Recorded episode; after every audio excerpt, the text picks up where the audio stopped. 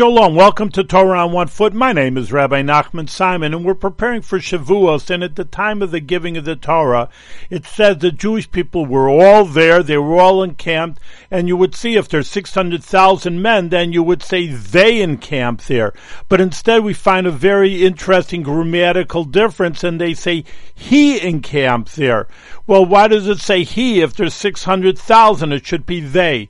And the Rashi and the Gemara give an incredible answer that, that they were as one person, one heart, one determination, one purpose to receive the Torah. Everywhere else, every Jew, uh, again, two Jew, three opinions. Everybody had a different argument. But on the other hand, when it came to giving the Torah, they were on one page and therefore they were like one unit and should be for us also, the Jewish people, even though there are differences among us, but we should have one purpose, is that's to bring the Mashiach.